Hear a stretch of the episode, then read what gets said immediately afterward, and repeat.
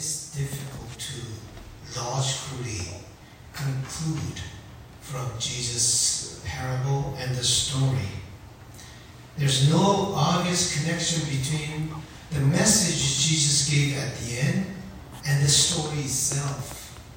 The story of the steward, the manager. At the end, Jesus uh, spoke two messages, and then let's start with that. We, we try to unpack as much as possible. Probably we won't be able to uh, 100% justice to what Jesus meant, really. Maybe I, when I go to heaven, I will ask him, but uh, right now it is really hard to enter into Jesus' heart and understand the message. Let us start with Jesus' message first. And he said, Whoever is faithful in a very little is faithful also in much. And whoever is dishonest in a very little is dishonest also in much. No slave can serve two masters, for a slave will either hate the one and love the other, or be devoted to the one and despise the other. You cannot serve God and wealth or mammon. These are two messages that Jesus taught us about. And then when you look at uh, read the Gospel Luke, uh, he talks a lot about money. Uh, but uh, it is hard to understand. And so we want to think about what is our attitude towards money today. There's one clear message, and that is money and living a Christian life are directly connected, related. It has, it's not two separate matters. They are one and the same. Money's uh, your attitude towards money and living a good Christian life are directly connected. To live so to live a good Christian life, you have to have a clear understanding about money. Not only money, but talents and resources and uh, everything probably is included there. But uh, first of all, money. Money is good, but dangerous. Money is good, but dangerous. Money can enrich your life, but at the same time, money can totally destroy your life. God gave us money so that our life can be sustained. Not only to sustain, but to uh, enjoy the rich and abundant life. God gave us money. God wants us to live a good, abundant life. That's what God wants. That's why He gave us money. I said, God gave us money. That's the first attitude that we should have. It is God who gave the money to us for us to use it. It is God's. That's what we believe about money. We are the stewards. We are managers who take care of God's money. In today's parable, the manager was given all the authority to take care of the money. And during that time, the economic system was a little bit different from uh, now. Uh, we have wages, salary, uh, and fees and all that stuff. But during that time, there was no fees or salary or wages. That each one is given to certain portion of oil, for example. Then the owner uh, says, okay, give me 50 jugs of oil. Sell these and uh, give me 50 jugs of oil. And then uh, they, the manager charged 55 jugs. Let's say $50, $55 they charge to the people. And then he gives uh, the owner $50 and he keeps $5, 10% uh, kind of uh, income. So uh, that's how they make, uh, make income. The, uh, for example, tax system. The Roman government, the Roman peoples told the Israelites, okay, in this region, I want you to raise $2 million. So whatever you charge beyond, collect beyond the $2 million, you can keep it. That's why the tax collectors were hated by their own people because they overcharged them. So they ripped them off. And that's how uh, they made money. So, so it's like a little bit like commission. The manager could live a good, abundant, enjoyable life by being honest and by being fair. But his problem was he was greedy. That greed brought him a disaster. He was about to lose everything. The owner saw his greed and his mismanagement, and he was about to fire him. Money is good, but dangerous. Money can enrich our lives, but at the same time, money can totally destroy our lives. When? When greed takes over. When greed takes over, money does not do its original purpose of blessing you and enriching you. Money takes away joy, happiness, and blessing from you. So when God gave you money, He put a warning label. So like when you buy a cigarette, pack of cigarette, there's a warning label. It can harm you. There, God, when God gave you money, God put that warning label, and that warning label is to not be greedy. Do not be greedy. That was warning label. The scripture clearly warns us. So we have to understand our attitude towards money. Scripture clearly warns us. For the love of money is a root of all kinds of evil. And in their rich, some have wandered away from the faith and pierced themselves with many pains. Money is good, but because of their greed, love of money, it took away their faith. Rather than enriching their faith, it took away their faith and also caused so much pain in them. Root of all kinds of evil. That's what greed is. Money cannot be mammon. Mammon, the root word for mammon is money or wealth or profit. But also, when you really look at that word itself, it is the same root word as amen. Let it be so.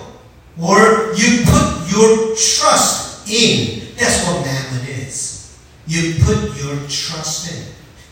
Let me show you a picture of mammon. That's what mammon looks like. He grabs everything, but he looks so shabby. You don't want to worship that. You don't want to be, uh, you know, uh, have mammon and God uh, together.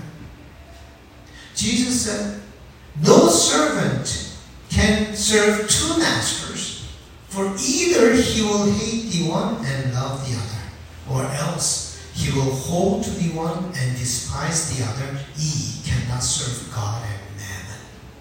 That's King James Version. Don't put your trust in your money.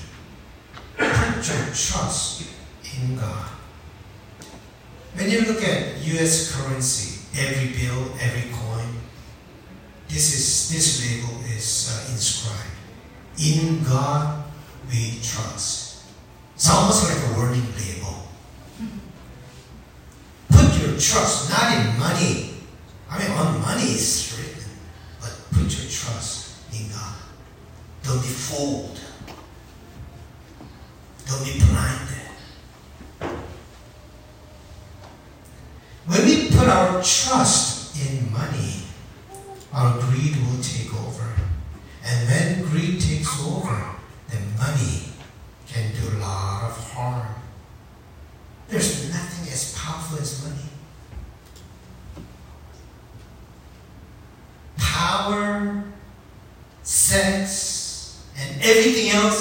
buy, but nothing like money. So powerful. That's why it's so attractive. Jesus used only one example at the same level as God. That was money. Do not serve mammon, but serve God at the same level as God. That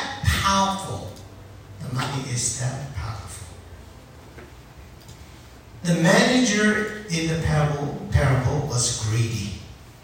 He abused master's money and he ripped off people. For example, when he was found out, he returned uh, 50 jugs of oil. He told them to write down 50.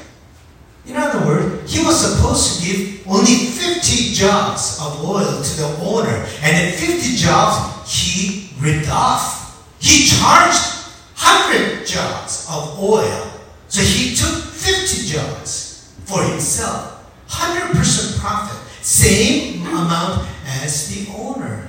And at the end, when it was found out that uh, the owner found out that he gave away that 50 jugs back, uh, back to them.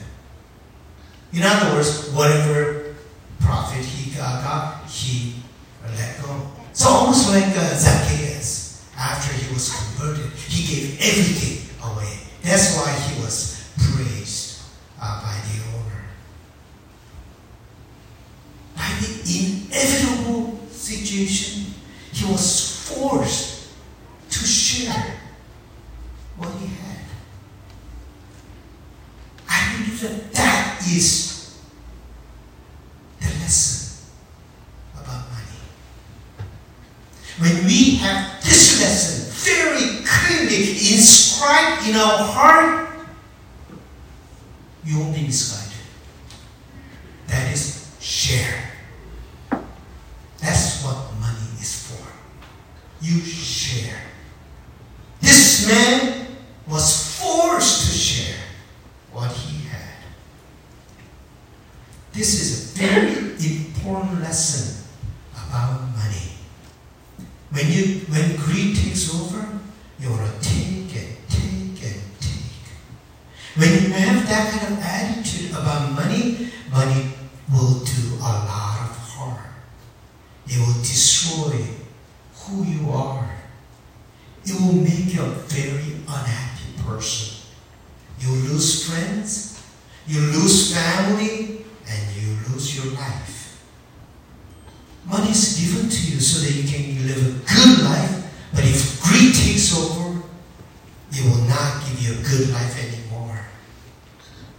You have to learn to share your money.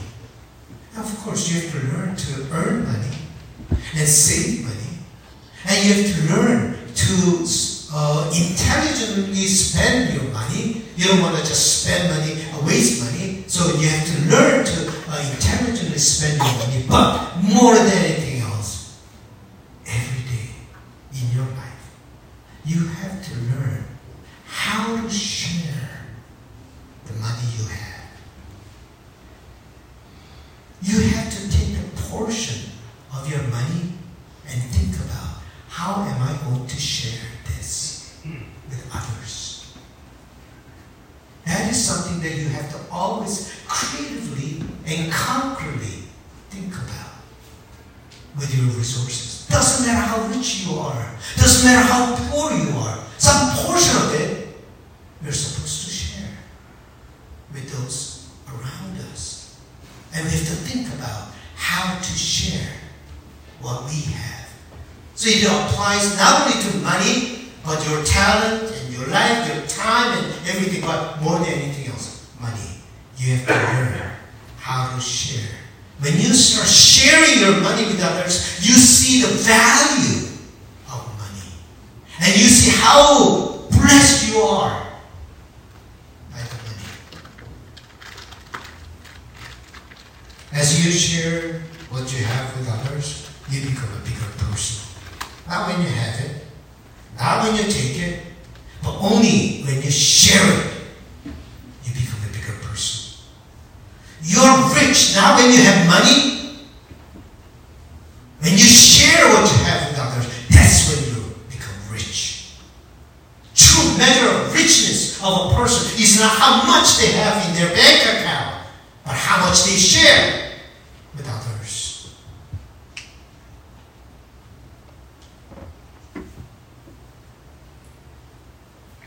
You become abundant when you share, not when you have it for yourself. Jesus taught us this. Take care. Be on your guard against all kinds of greed, for one's life does not consist in the abundance of possessions. Do you know when he said this? When he talked about the parable of the rich fool. This rich fool, he said, Oh, now I have a lot of money and a lot of things in my barn. Relax, eat, drink, and be merry. That's when God said, Tonight, your life is demanded. Tonight, your life will be over.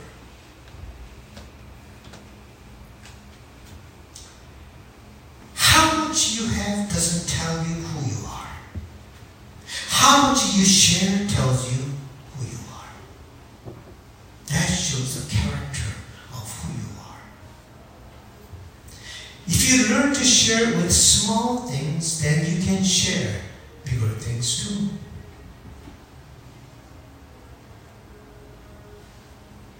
I think the greatest lesson that you can teach your children is to share. I think that's the greatest lesson that you can teach your children. Once your children learn how to share what they have with others, then their life will be blessed. You are giving them blessing by teaching them how to share. So, all the parents, you want to give good education to your children?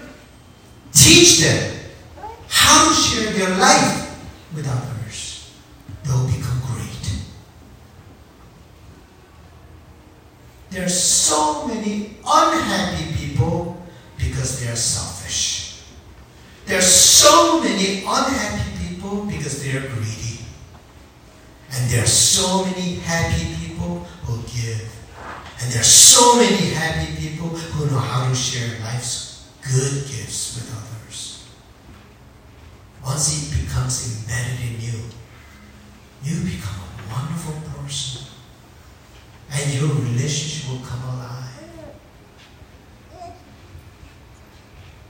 Yes, you cannot buy happiness with money, we say. We cannot buy happiness with money.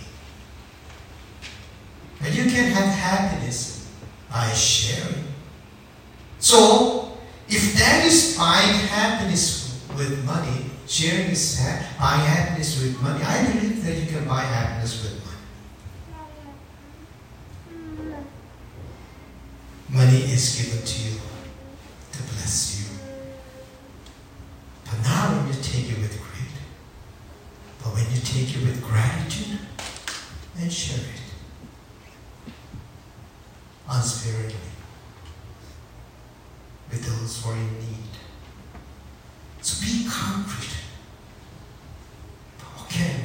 money, but be concrete about thinking about how am I going to